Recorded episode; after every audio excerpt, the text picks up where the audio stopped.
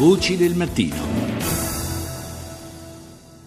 È da qualche tempo che non ci occupiamo della situazione in eh, Venezuela, una situazione che eh, dal punto di vista in particolare umanitario, possiamo dire, delle condizioni di vita della popolazione nel frattempo si è ulteriormente eh, deteriorata. È nostro ospite stamani il professor Gennaro Carotenuto, docente di storia contemporanea all'Università di Macerata. Buongiorno professore. Dicevo, eh, le notizie che ci arrivano da qualche settimana eh, dal Venezuela sono eh, sempre più allarmanti, ci parlano di un sistema sanitario ormai eh, totalmente eh, allo sbando, ci parlano di difficoltà nell'approvvigionamento eh, di cibo, non a caso il presidente Maduro è intervenuto nel tentativo di garantire almeno la presenza di quello che è un po' il, il simbolo diciamo, de, dell'alimentazione di base, cioè il pane. Insomma, una situazione che eh, di pari passo con la crisi economica eh, si va facendo sempre più difficile in Venezuela. Ma la situazione in Venezuela è difficile da un po' di tempo, però va detto che la generazione di notizie, così come avviene sui circuiti internazionali, va, va spiegata, c'è questa battaglia sistematica tra l'Organizzazione degli Stati Americani, che è l'unica organizzazione continentale che include gli Stati Uniti, e eh, le organizzazioni che i paesi latinoamericani si sono dati nel quindicennio passato, quello della fortissima integrazione e che adesso sta vivendo un momento di straordinaria difficoltà. C'è stato il cambio di segno politico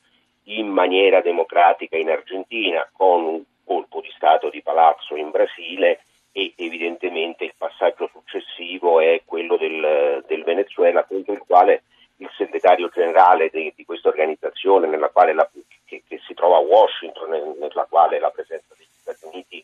è molto imponente, saranno dei passaggi decisi per cercare di mettere in difficoltà nella maniera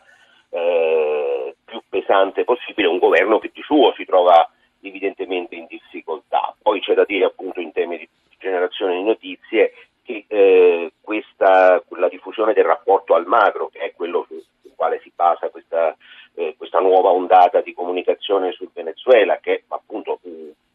genera, mm, porta delle informazioni sulle difficoltà dal punto di vista dei farmaci e dal punto di vista alimentare, che sono senz'altro in parte vere e in parte ehm,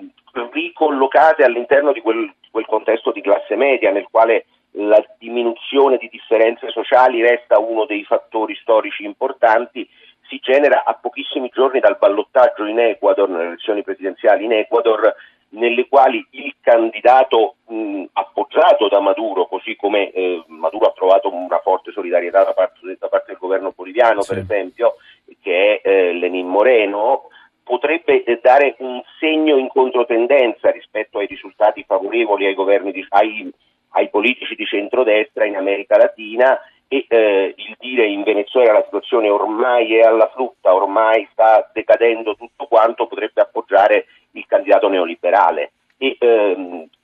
valutare questo passaggio all'interno della politica latinoamericana secondo me è un qualche cosa di importante. Detto questo, evidentemente la situazione in Venezuela non è affatto facile. Sì, eh, la, l'analisi politica senz'altro condivisibile, però insomma eh, quello che sta succedendo in Venezuela dal punto di vista proprio delle, delle difficoltà eh, per la gente, insomma non è che siano solo notizie generate all'estero, d'altra parte non si spiegherebbe se no perché lo stesso Maduro sia dovuto intervenire proprio per evitare eh, lo scoppio di quella che,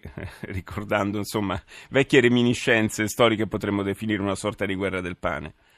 Ma sì, certamente, la, la situazione è difficile in Venezuela. La questione è che eh,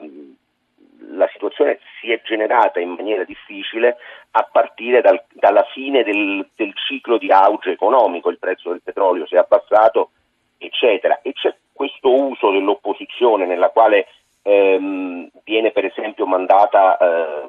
fare viaggi internazionali, c'è stato questo viaggio di Lilian Tintori che è la moglie di Leopoldo Lopez, che è il capo eh, dell'opposizione che è in questo sì. momento in carcere, sì. eh, accusato di eh, aver provocato la, la, famosa guarimba di tre anni fa con 43 morti, eccetera, che si è mossa proprio è partita da Miami ed è andata a Quito eh, dove è stata respinta alla frontiera, non è stata lasciata entrare in Ecuador all'interno di questi passaggi politici che vedono la regione. Io ricordo che quella regione era un paese solo fino, fino a più di un secolo fa, evidentemente, fino a, al tempo di Simon Bolivar, ma Ecuador, Colombia, Venezuela e Panama erano una sola nazione, quindi la politica della Gran Colombia va vista sempre all'interno di.